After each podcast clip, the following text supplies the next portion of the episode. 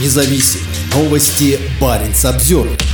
Шестеро человек были убиты под Петрозаводском. Один из убийц, возможно, служил в Вагнере. В Карелии произошло массовое убийство. Жертвами стали пятеро мужчин и женщина. Преступление пытались скрыть с помощью пожаров. Злоумышленники подожгли два дома. В селе Деревянное под Петрозаводском произошло массовое убийство. По информации карельской полиции были убиты шестеро человек. В местных телеграм-каналах утверждают, что погибли пятеро мужчин и одна женщина. Тела были обнаружены пожарными на пепелищах двух домов. Злоумышленники пытались скрыть следы преступления с помощью поджогов. Как передают столицы на Онега, в одном из домов злоумышленники убили двух братьев-инвалидов, их сестру и знакомого пенсионера, а в другом доме были зарезаны отец и сын. Правоохранительные органы задержали двоих подозреваемых. По информации Баринс Обзервер, это двое ранее судимых мужчин. Один из них отбывал наказание за наркопреступление, второй за изнасилование. По неподтвержденной информации, один из подозреваемых служил в ЧВК «Вагнер». В правоохранительных органах данные сведения не комментируют. В ближайшее время задержанным изберут меру пресечения.